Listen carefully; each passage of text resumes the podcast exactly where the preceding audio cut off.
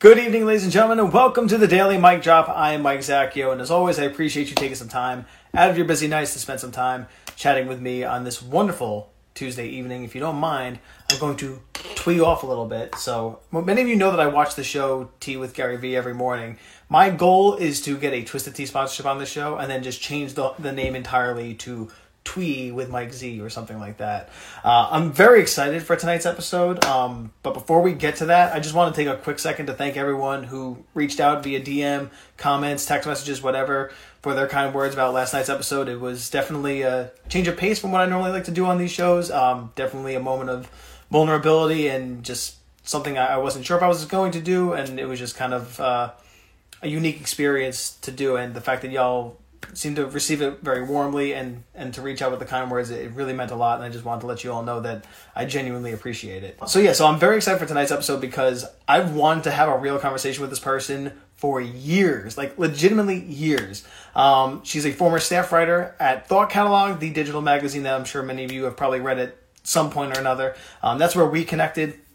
She is a author of three, not one, not two, count them, three books, uh, a writing and empowerment coach, an editor, Uh, founder of her own company, and also a bonus mom, which we will be talking a lot about tonight. Please give a warm welcome to Marissa Donnelly. I'm going to pull her on. There we go, Marissa. There we go. Second time's a charm.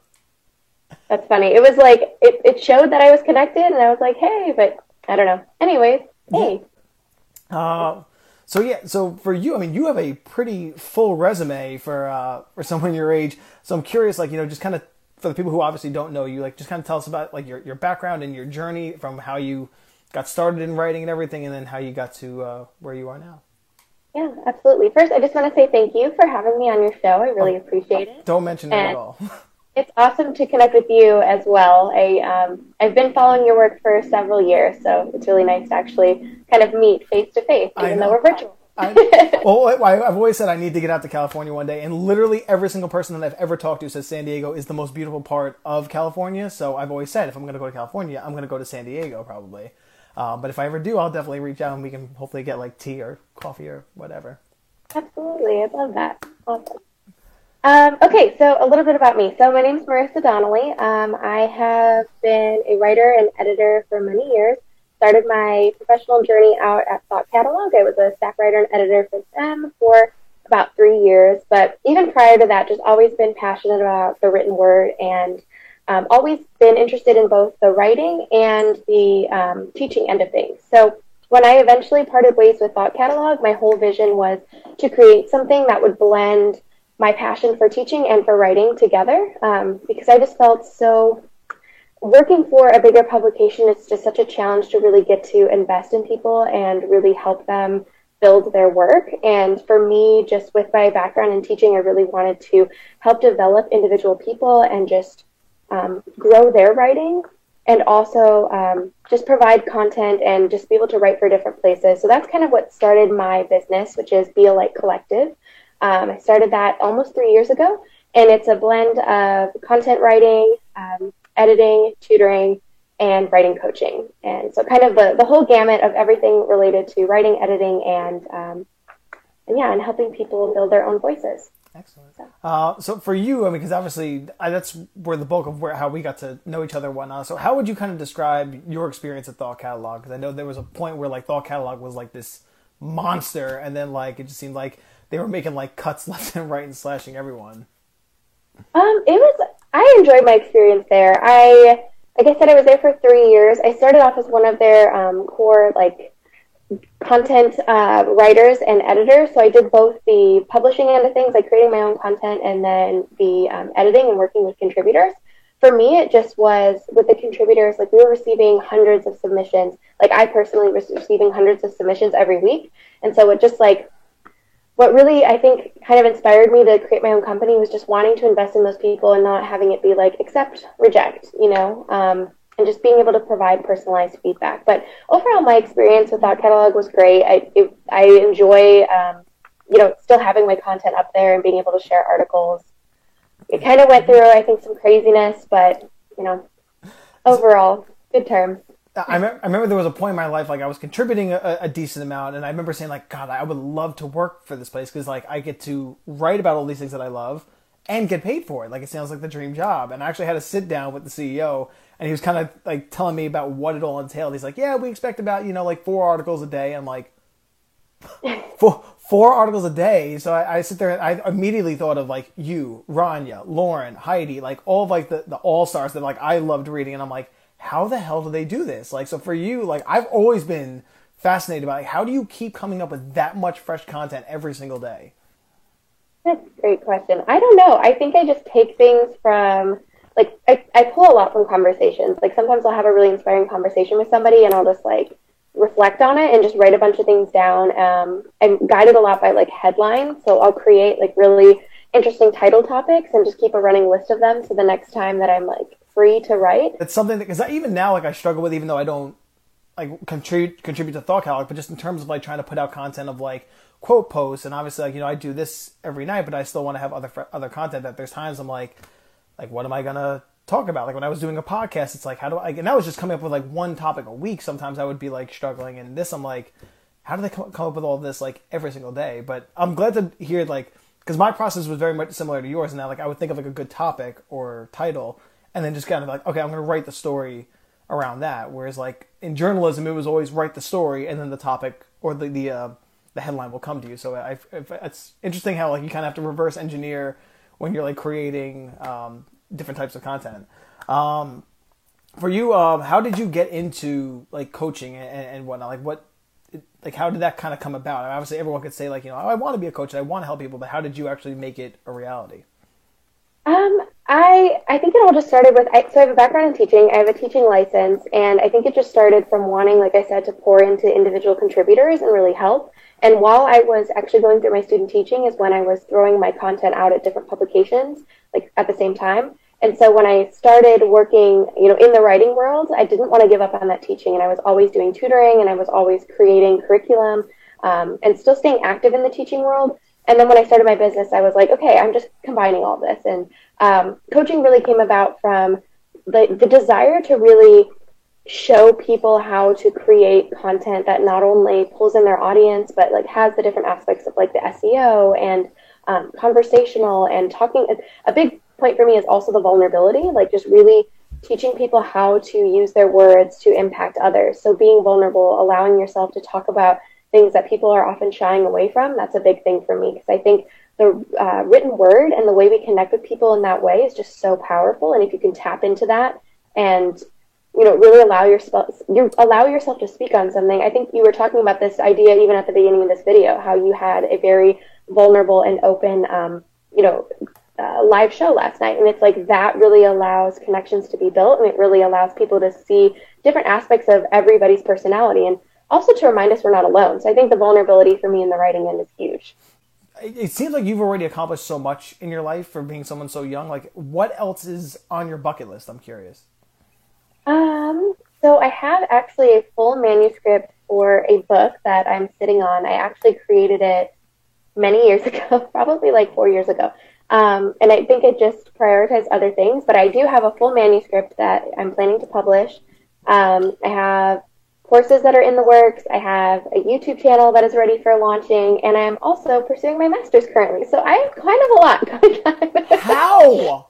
How do you do it? Like, how, I, I, like, I've, like, I, again, I followed your work and your social media. That I'm like, I'm always amazed at how much you have already done, and how many hoops and how many balls you juggle at the same time. That I'm like, and and these are all the things like I didn't even know you were still like how like where do you find the time to do all of this? Uh, I don't find the time really. I, I'm just like a very much, I'm a list-oriented person. I love to-do lists. I love the excitement about adding. Yes, exactly. It's just like, here you go. This is today. Oh, and, and like, I have a, and I have a laptop up here with like all the questions I wanted to ask. So it's like, yeah. I got my, my to-do list of like life, and then I got like my notes over here. So I'm right there with you.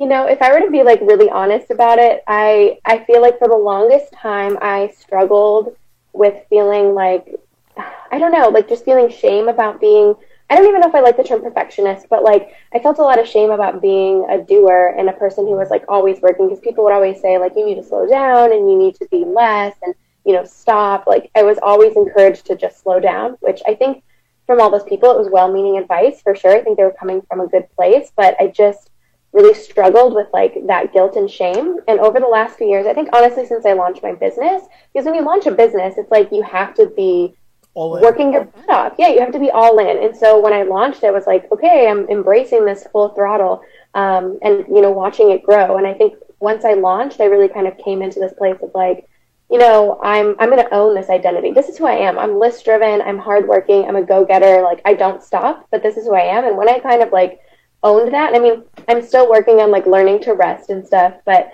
when I owned that, it just really like showed me that the only limits we have on ourselves are ourselves and our own minds. Um, and this isn't like to glorify the hustle, but I think to some extent, like if you want something for yourself, you have to work really hard to get it. And I think our culture sometimes either flies on like the way hustle or like the no, just relax. So I'm like trying to find my own happy medium. Well, I'm curious, what is your, what are you studying your master's degree in? So I'm going into uh, teaching reading education. So I really wanted to dive in and really support my business in terms of like creating curriculum, having new ideas, and just being able to like take the next step in really supporting um, my clients. So it's just something I'm thinking about for a long time. So I'm actually really excited about it.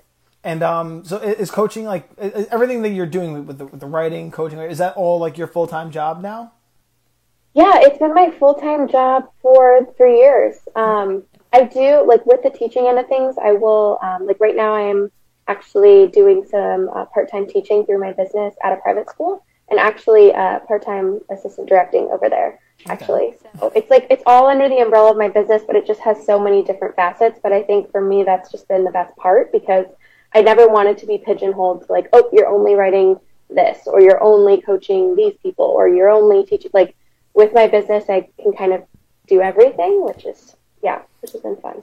I was going to have, so since moving from like, you know, you're working for someone to working for yourself, do you feel, you know, like more fulfillment in your life? And does it like, does, does it match whatever everything like you expected it to be? Yeah, it's been that and more. I mean, it's been really hard, but I think for me, like I have always been intrinsically motivated. So it's just great to kind of have the ability to dictate my own schedule and, um, you know, it's also like the ownership, like just knowing that the hard work that I'm putting in will build this, you know, and if it flops, it's because I failed, you know, like that kind of ownership, like really motivates me to keep going and to really build something that I'm not only proud of, but that's also really helping other people as well. And we have our, our one viewer question that was submitted in. Um, what is it that inspires you in life? That's a really good question. Um... And they also added "Love you, Marissa." Just so I'm assuming oh. It's someone that you know, but oh, that's really sweet. Um, you know, it, you'd think it's like the inspiration question would be super easy to answer, but I feel like it's kind of hard sometimes. I don't know. I think lately, with everything going on with coronavirus, I feel like I've just been really inspired by having um, open conversations with people and people's willingness to like be transparent about how they're feeling right now. Like I started on my Facebook page every Saturday morning. I just go live and do like a virtual coffee date. Um, and I call it Coffee Collective, and I just have people join me live and just like talk literally for an hour. And that's been really fun to like see people be really transparent and open and to talk about things that are on my heart. So I think lately I've just really been inspired by people's vulnerability. And then I'm also just inspired by, um, by my family. Like, uh, my boyfriend has a eleven year old, and he's just, like, every day is a new adventure with him, because with the quarantine, you know, we're at home, so I'm also, like, his full-time mom, teacher, caregiver, all of the things. Um, and as crazy as that's been, it's also, like, really inspiring to just see the world through his eyes more. So it's actually a perfect segue, because that was actually my next question. So, like, the main reason I wanted to bring you specifically on is because, like, you are a self-proclaimed bonus mom, which, by the way, I love that title. Um How like how did you meet your boyfriend, and uh, what were your initial thoughts going into that situation of dating a, a single father? Yeah, so um, I actually met him. This is such a funny story. I actually met him out at a bar in the town, the little beach town that um, I live in. And it's funny because at the time, like, I was just not trying to go out. I was wearing um, sweatpants and a sweatshirt. Like, my friends dragged me out. Um, just had no interest in, like, going out. And, of course, that's the night that I meet, like, an amazing guy. And he was kind of in the same boat, too. He had been, like, dragged out by a drunk friend, kind of not wanting to, like, follow him around anymore, wanting to go home. Um, so I just think that's funny. And it's also funny because it's, like, not the typical scene for, like, either of us either. Um, it's not, like, I, I don't know. I'm just not like a let's meet people at bars kind of person. Um, and so when I when I met him, like, I don't know, it was just a it, it was just like a weird situation. I feel like we just really clicked. And then at the time, like, I had straight up said to him, like, hey, because we like hit it off and we were like talking at the bar and flirting and everything. And I was just like, hey, you know, like, I'm not gonna like go home with you. So just F Y I. And I just like threw it out there, and then I just expected like nothing to come of it. I was just like, you know, that's not me. Like, I don't do one night stands. So like, it was nice getting to know you. Bye. Um, and then he was just like, no, like, that's actually great. You know, do you want to get sushi? And so long story short, we ended up just like spending the rest of the night, like walking around Ocean Beach and talking. And one of the first things that came up was that he had a son. Um, and what impressed me about like the way he brought up his son was that it came up so quickly. It wasn't like something he was hiding, and that he also has his son full time. And so, like, from the start, he was open about it, and I was kind of, like, I remember thinking, like, at the time, like, oh, wow, that's really cool. I love kids, and I'm not ready to have my own kid. Um, and I met him when I was twenty-three, so that was, like, my first thought of, like, oh, I love kids. Like, it wasn't, like, a, oh, shoot, you know, it was kind of like, oh, cool, I'm not ready for that, so that's great. So, anyways, long story short, um, yeah, it, it just, the relationship grew, and after a couple months, I met his son, and meeting his son, the, the best way that I can explain it was, like, I just looked at him, and I was like, okay, like, I, I like, I could already see that, like, it could work, if that makes sense. Like, you, they say, like, love at first sight, but it kind of was like that with, like, with him as a kid. I just kind of looked at it, at him, and I was like, you know, I could see myself being, like, a part of this family, and it was just kind of a, I, I talk about it a lot. Like, I started a website um, that's dedicated to, like, my bonus mom experience and experiences with others. And, like, one of the, the posts about, like, that I wrote just about my experience in general was, like, it's a, it was an unconscious feeling. I, like, met him, and it was, like, I knew I already loved him before I even got to know him. And it's just been a really interesting journey, because my bonus mom experience has been, like, stepping in, and um, because my boyfriend has his son full-time, I became full-time mom. Um, so that's been a really a crazy and wonderful journey, and yeah, I'm, I feel blessed, I guess, is the best way I could put it. I hear, like, a lot, I've had some people, like, single parents, whatever, like, reaching, like, you know, when should I introduce, you know, my child to the person I'm seeing, or, you know, I know my this person has... Like, I'm seeing a single... One person reached out and they were like, you know, they have their child, like, meet the person, like, almost like on the first date. And it's pretty much, if the child doesn't like you, that ends that. And I'm like... I mean, I get, I get where they're going. Like, to me, like, you know, I think the child should always come first if as as, as a parent. But at the same time, I'm also like... I don't know if, like, if, I, if I start seeing someone and I have a child, I'm going to be like, so what do you think of her? I don't like her. Okay, well, we're done. Like, I don't know that I would do that. Like, I, I was raised by a single mom, and, like, she was very much like, once it's stable, you'll meet them, whatever. So, like, she didn't have, like, a stable of men coming around or anything.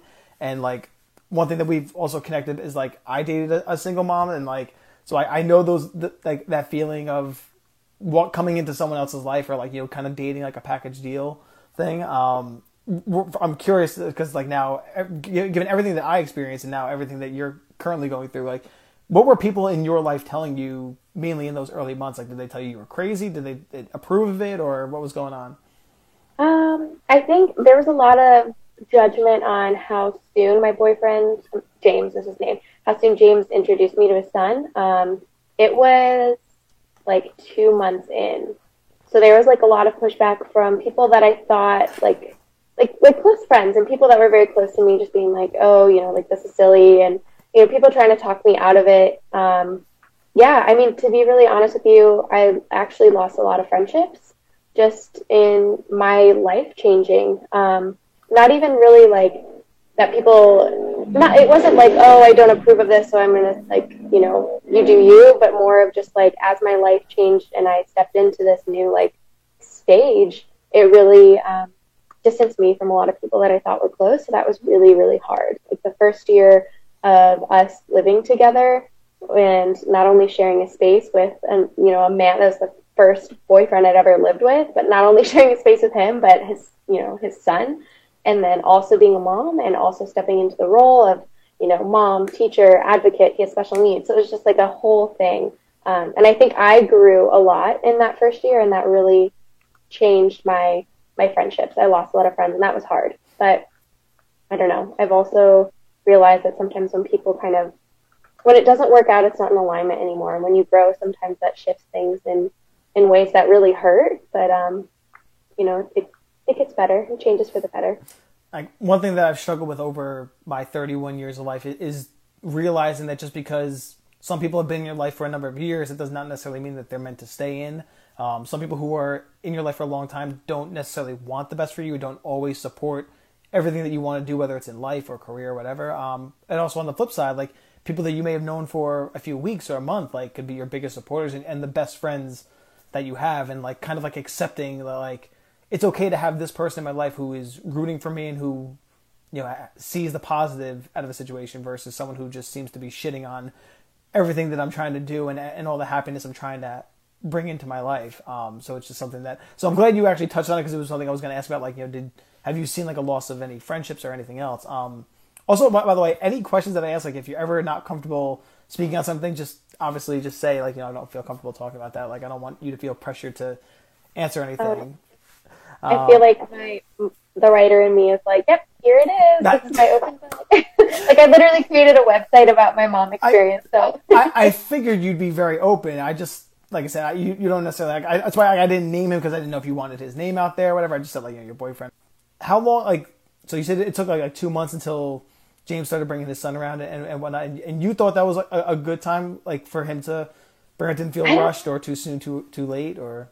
Hey, I was really nervous about it. Um, I don't know. I mean, it, it's one of those things. Like, I just felt like he was the right person. So I didn't really hesitate when he was like, yeah, this is what I want to do. I was like, okay, you know, I just trusted that he had, like, I mean, there was a part of me that was like, is this too early? But then I just kind of trusted that he knew his son and their relationship. And um, a cute little story, the day that I met him, we took um, we took him to a, like, pumpkin patch, and, and he wins this, like, giant emoji ball, and it has, like, a big smiley face on it, and he's like, here, this is for you. And that that was just like, I was like, okay, all right, I'm in, I'm sold. Yeah, it was so sweet. Unsolicited. Here's my heart, take it, and just, literally.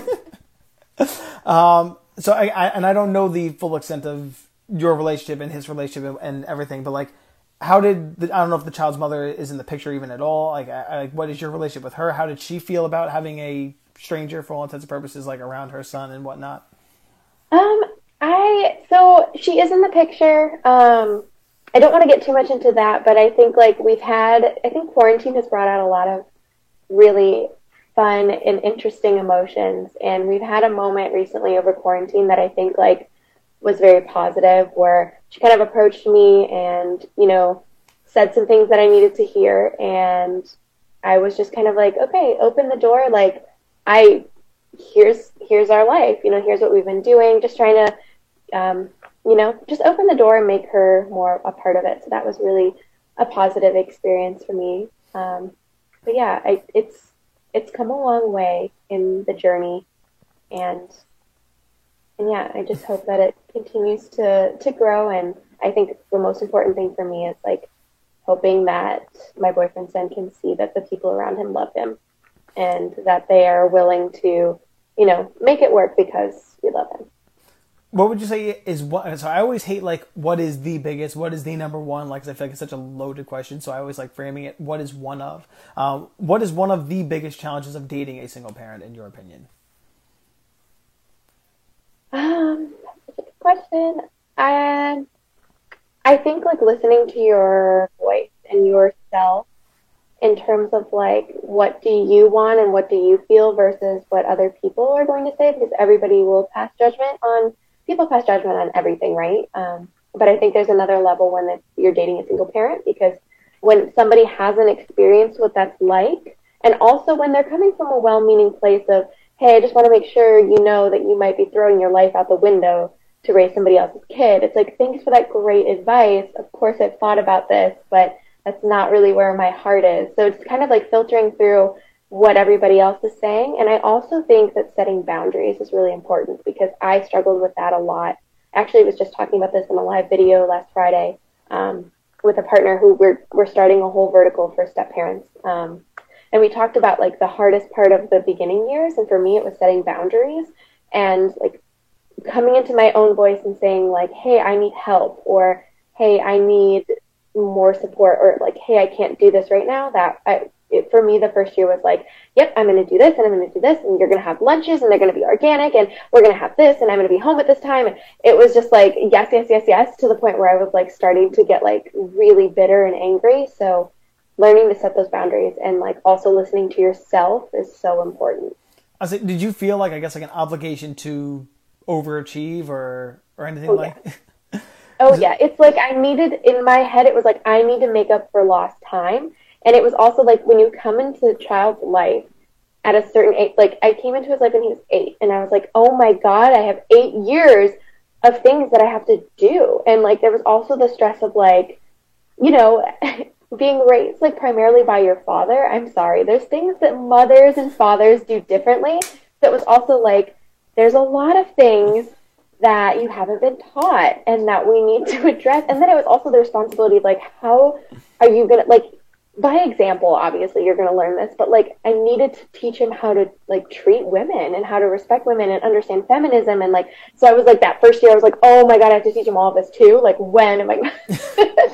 And of course, like through the many months of like stress, I also realized that I didn't need to carry all of that on my shoulders, and that, you know, you don't have to explicitly teach everything. Like, the biggest thing is like kids will soak up you and your reactions and what you say and do and how you present yourself. So if you're presenting yourself in a good way, or you're trying to do the right thing, or like apologizing, if you, you know, mess up and you're like, hey, I'm sorry, then they're going to see that and be like, oh, okay, like now I know what I should do when I mess up.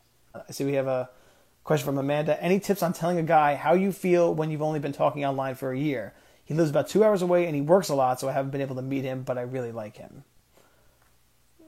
Any tips on how? So, yeah, I mean, do you want to take that first, or? Sure. Tips on talking to somebody. Um, I would just say that, you know, the biggest thing that I advocate for is just honesty and vulnerability. So if you really like someone, then just empowering yourself to be, this is how I'm feeling, and just see where it goes. I think we have a unique opportunity with covid nineteen, and everybody's virtual, and everybody is like navigating all of these n- new feelings that are coming about being sheltered in place. So I would say just, you know, being really honest about how you feel, but also like assessing the situation and making sure that like, you know, you're not kind of coming out of left field with it either, but like feeling that person out and then just being willing to be like, hey, I, this is how I'm feeling. Like, how do you feel? Because if you want it to grow, like, you have to have that conversation. Yeah, I, I'm a big advocate for, for communication, because I think it's one of the, the key most pillars of a successful relationship. So, like, I agree with you that, like, you, you need to be able to be vulnerable and tell them what you're thinking. Um, also, I'm a, a big advocate for making sure that, like, I always say that you're on the same page of the same book. Like, some people are on the same page and they're reading different books, and it's like, oh, yeah. I thought we were, I thought we were all good. Like, no, it turns out we weren't even reading the same book. So, like, for tips for telling a guy how you feel. When you, I mean, I also don't, like, this is also me personally. I don't think a year is a short amount of time. Like, like if you had said like, we've only been talking for a month or two, like, then I can see it. But I'm like, if you've been talking for a year, I feel like you have a pretty good grasp of who this person is, what your relationship is like, and your connection yeah. is like. That I don't know that it's necessarily a problem as far as living two hours away. Um, Like, for me, two hours, it's like, it's a drive, but, like, I know my best friend lived in Texas for a while, and he was like, two hours is nothing. Like, driving two hours to go somewhere, it's nothing. Um, and if he works a lot, just making sure that he's putting in the effort. Like, the, well, I mean, the both of you, but, like, if he's the one working a lot, like, making sure that he's putting in, like, he's carving out time for you, and he's not just going to always revert back to, like, oh, well, I work a lot, sorry. Like, um, we've been talking for almost, we've been talking almost every day, but it's more small talk, like, how was your day? And stuff like that. I'm really scared of rejection and getting hurt. Um, this is like this is something that I always see is like I'm I'm fear of rejection and, and everything. But also like that's the reality of dating. Like that's just it's it comes with the terror. Like like the risk is rejection and the reward is lifelong happiness. So like and in my experience, the reward like so far outweighs the risk that like and that's what I've always told myself. I'm like I feel like if I ever find love, like true love, it will quash like any rejection and any number of rejections that I've ever felt. So like my advice to Amanda would be like, shoot your shot. And like, you know, cause to me, I, I would always sh- rather shoot and miss than never get in the game, so to speak. Um, yeah. And now speaking from experience, like finding my person, like I don't really care about any rejections that I've had in my life. Like, I may still think about some of them from time to time, but like, it doesn't affect me at all. Yeah. So. It's like you said, it's far better to try and, oh, you know, it didn't work out, darn, as opposed to like wonder if it could have and like live your life looking backwards. I want to go through life, and if I fail and if I never achieve my dreams or anything, like, that's fine. I can live with that, but I don't ever want to say like, man, I really wish I would have tried to do this, or I wish I would have done that before it's too old or too late to, to try anything new. Um, what is one of the bigger misconceptions, or what is a misconception of dating a single parent from, from your experience? Um, oh man, I feel like I, there's so many things that I could say to this. Um, I think in some ways, like, people say that it's really, really hard. And like, don't, I mean, don't get me wrong, it's hard, but I think that when you're with the right person, it's not as hard as people make it out to be, because I like, I'm in so many different parenting, step parenting, bonus parent groups. And what I see so often is people saying like, you know, this, you know, I'm not supported. This person's attacking me. Like, I feel alone. I, and I read some of these comments and I'm like, you know, maybe it's just not the right person. Like, when you are, when, if you're coming into a situation and you are basically stepping in and saying, I'm going to raise this child with you, like, that other person has to be your partner, because that's, like, you coming in as the bonus person, that other person has to be the partner, because you are choosing to raise, like, that's your choice. Like, you know, I look at, like, and I've had conversations with my boyfriend, James, about this, where I'm like, you know, where sometimes I feel like he's not understanding what I'm saying. And I'm like, look, you know, this is your son. This is your life. And this is you. And, like, this is already your normal. But, like, I'm coming in and I'm still trying to navigate it. So you have to be, you have to understand that. You have to partner with me. You should, you know, you, you have to support me, even when, like, I'm overreacting about something that's stupid. And I think, like, the issue that people run into is, like, that other person doesn't necessarily see the gravity of the situation, or see like how hard it is, or they don't appreciate it. So it, that's my like my thing is like, it's not that challenging when you're with the right person, because the right person will be like, oh my gosh, let's we're, let's build a life together. I'm gonna support you. I'm gonna, you know, and it doesn't mean you're not gonna fight. It doesn't mean it's not gonna be hard. It doesn't mean you're gonna, not gonna have to deal with exes and family and all of that. But the right person is a partner, as opposed to like making it harder. It shouldn't be that hard. I agree. Uh, I see Amanda saying she's uh, she's got to go. Thank you for your questions, Amanda. They, I think a lot of people will probably resonate with, with your experience. Yeah, so I feel like with, with single parents, like I think a lot of people, when they just automatically hear like you're dating a single parent or something about single parent, they automatically assume like there's got to be something wrong with them, or, or like there's like some kind of defect, or, or like, or they think of every toxic single parent relationship they've ever seen in T V or in media or whatever. And like, that's what they revert back to. And it's like, no, like, you know, a single parent could just mean like they had a kid and it just didn't work out. Like, and I think that, I think that's overwhelmingly the case versus like the really toxic situations. And people just always, I think, think of like the worst case scenarios. I see there was another uh, question in here. How do you ask if, if you have been talking to someone secretly? Um, we have a hookup situation, but I'm scared of bringing up my feelings. Um, so I've, I've wanted to do something like in other episodes about like your friends with benefits and whatnot. Um, I, I don't, so I'm a firm believer of like, kind of like setting the standard early on of like, what are the parameters of the situation? I'm fine. I, I'm an advocate for, you know, sleep around buddies, you know, friends with benefit situations, you know, casual dating, whatever you want, as long as both people are consenting and willing to be in the relationship together. Um, But if it's something that you guys worked out to say, like, you know, hey, you know, it's a hookup situation, but we can hook up with other people, I really, I don't think that there's anything wrong they're doing. Um, but if you're just asking out of curiosity, then I feel like you can ask. Um, but also at the same time, you have to kind of be prepared for them to say, yeah, I mean, yes, I, I am talking to someone else, but I mean, we're not exclusive or anything like that. So. Um, and if you do have feelings, I would bring it up. Yeah, there's also a point to this question that I'm wondering if, like, if they're talking, like, the element of secrecy, like, the fact that it's happening secretly, like, I don't know it, what what this person is re- referencing in terms of, like, what they're asking, like, maybe asking if, like, if they can take their relationship to, like, something more serious. But I think the element of secrecy, like, when we're hiding things, it's like, why are we hiding it? Is that person hiding it for a reason? Like, sometimes it's asking yourself that hard question, because anybody that would want to be with you in the t- in terms of relationship, because that's just, like, what I'm assuming that maybe this is asking about. If anybody wants to be in a relationship with you, like, they wouldn't keep it a secret. And that's really hard to, like, admit to ourselves. But if someone wants to be with you, they'll be with you openly. It won't have to be, like, hidden. It would be, like, very much like, yep, I'm all in. I, I see they commented that we're both single parents too, uh, but I'm okay with it being a secret for now. Um, but for now, or I'm, I'm okay with it being a secret, but for now, I'm I'm not sure. Um, I don't know if he's out there, and I've been loyal to him. Like, as far as loyal, like, I've been in a friends with, I've been in a very successful friends with benefits situation, because, like, I thought we laid out the ground rules kind of early on of, like, hey, this is what it is. If either one of us start catching feelings for one another, you speak up, like, and that's what it is. And then we'll address it whenever we come to that.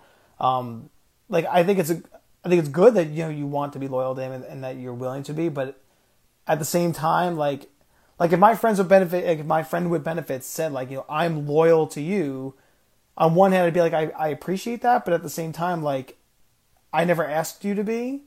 Um, But I'm also an advocate for expressing your feelings. So, like, if, if you're at that, that point where, like, you're hookup buddies, but you also don't want them seeing someone else, and I think it's time to have this conversation of, like, changing your relationship from a friends with benefits situation to more of a casual dating situation of, like, hey, we're still going to take this slow and, you know, and be in the early stages, but, like, but we're dating. Like, we're not seeing and sleeping around and talking to other people. Like, that's a no-go. And, and if they're not okay with it, then at least you know you can get out rather than worry about what are they doing behind my back, because I feel like that unknown will just eat at you and drive you crazy. Yeah, for sure, for sure. So, um, I saw somebody else said, I've been in two long-term relationships with children involved. I've experienced a great mother and a crazy mother. That would be my biggest thought before entering that again. That's a good point. Like, knowing, I think there's an element of also, like, knowing what you're getting yourself into is valuable. But again, I think that goes back to, like, the idea of when it's right, you'll know. So if you're getting, like, feelings of, like, oh, I'm not so sure, I'm not really, you know, I'll see how it goes. Like, you have to be all in, because when you're raising a child, like, you can't be halfway.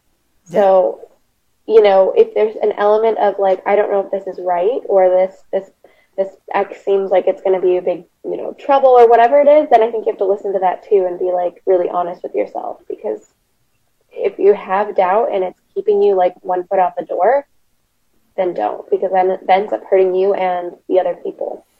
So, like, the, the friend with benefit that I was talking about, like, she was also a single mother. And, like, one of the things we actually bonded over during our first date was that she had a child, and that, like, I had raised a child somewhat recently or whatever. And it was just something that just kind of came up organically. It wasn't like a, a bomb that I was looking to drop, or that she was probably looking to drop on the first date or anything like that.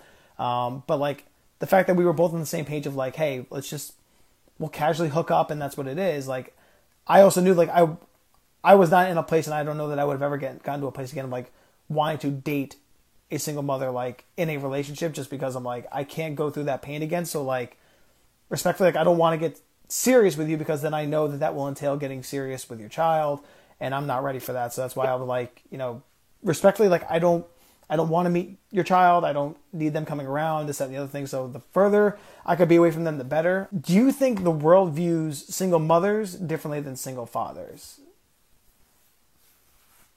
I think so.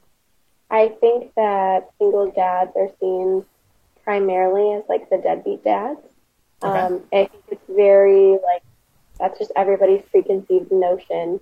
Not everybody. A lot of people's preconceived notion that, oh, the single dad is probably not in the picture.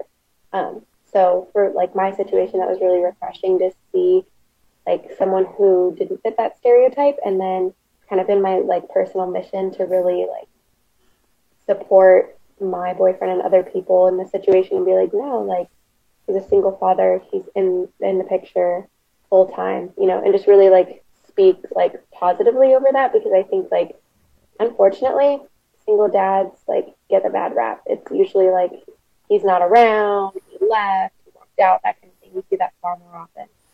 Uh, so I probably should have specified, because, like, I, I was thinking more of, like, I, one, I agree with that point, and I, and I think it's a great point. Um, like, I guess single mothers versus single fathers, like both of whom either have full custody or at least like are, are heavily involved in the in the lives of her. Because like for, for I guess for, so like for me, I feel like when I hear like a lot a lot about single mothers, people think like, you know, oh, she's damaged goods, this, that, and the other thing. And then when I hear about like a single father who's involved, it's like, look at him stepping up and like he's such a great parent. And it's like, how do you know that she's not a great parent? And like, how do you know, like, like why is it because like he's like, like I guess it goes back to that whole like, oh, you know, dad's babysitting. No, he's he's watching his child. He's not babysitting. Like they are a parent. So it's it's something that I've noticed. I just didn't know if you happen to notice something similar to that. Um, yeah, that's that's a really good point. I think I don't see as much like in my experience the other side of it, but I know that it exists because like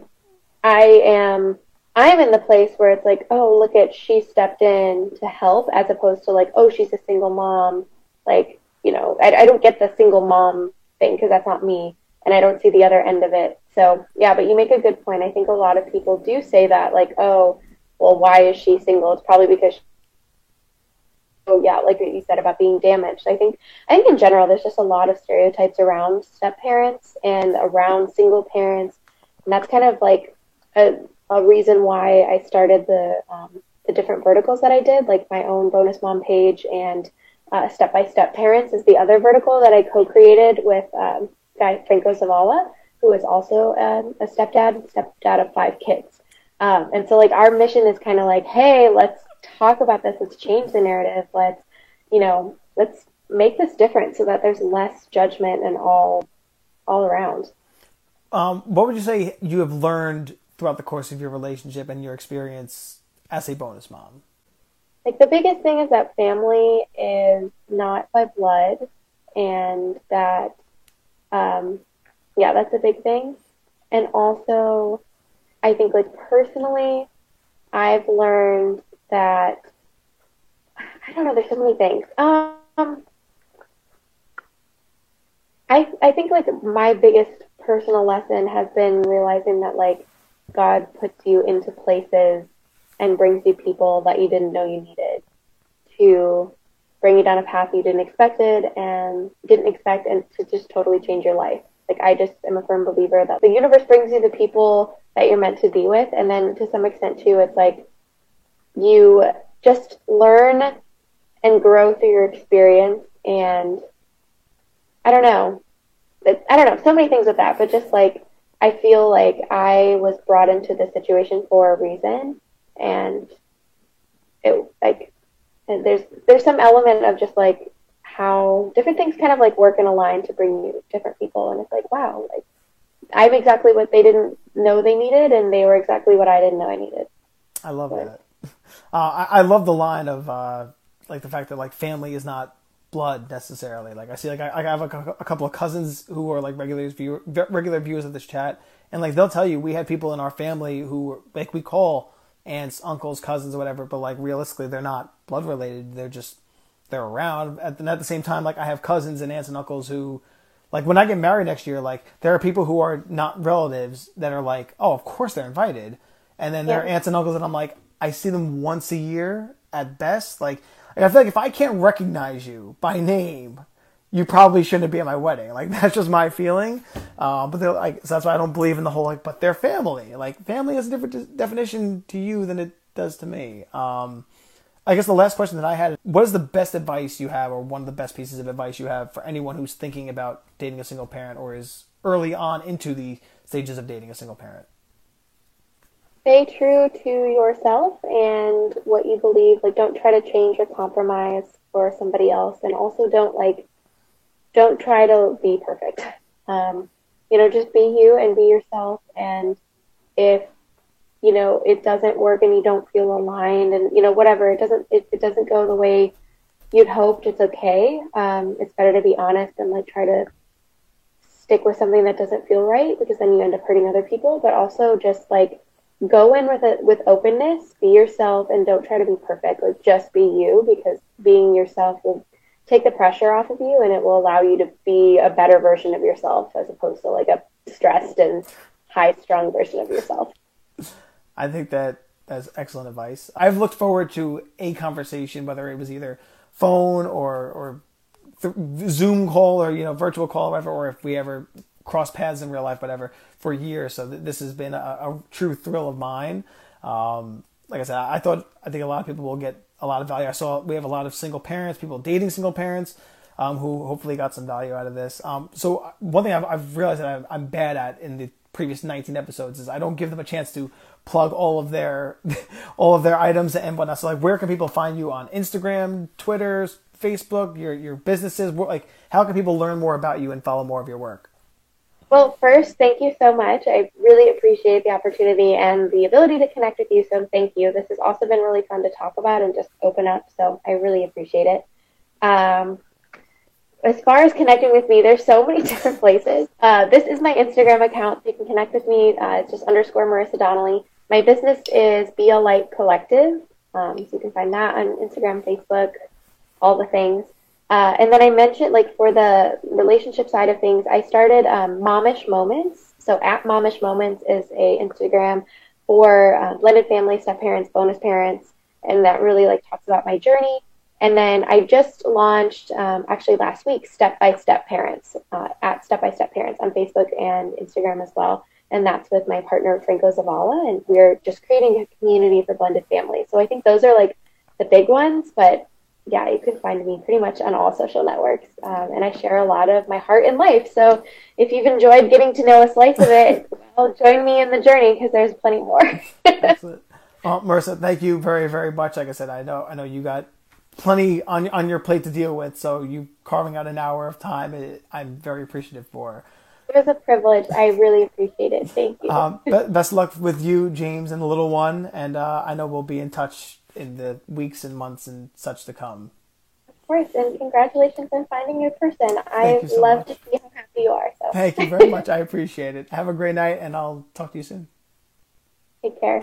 I hope you got some value out of out of tonight's chat. Um, like I said, I've I've loved Marissa's work for years, whatever, and I think that she's just she's the type of person that, like, when I followed her work, I'm like, I would really want to get to know her. She seems like a genuine, warm soul and, and good person. So it was something that, like, I've always just wanted to meet her just in general. Like, before I had a podcast, a show, an Instagram live stream or anything like that. Um, so like, I, I would strongly recommend that you follow her on, as she says, all of the things. She's a, a phenomenal writer. Um, obviously just a talented creator all around. If you have any other questions, like I said, you know where to find me on D M. You can also email me if you want to keep it even more, like, anonymous at daily mic drop info at gmail dot com.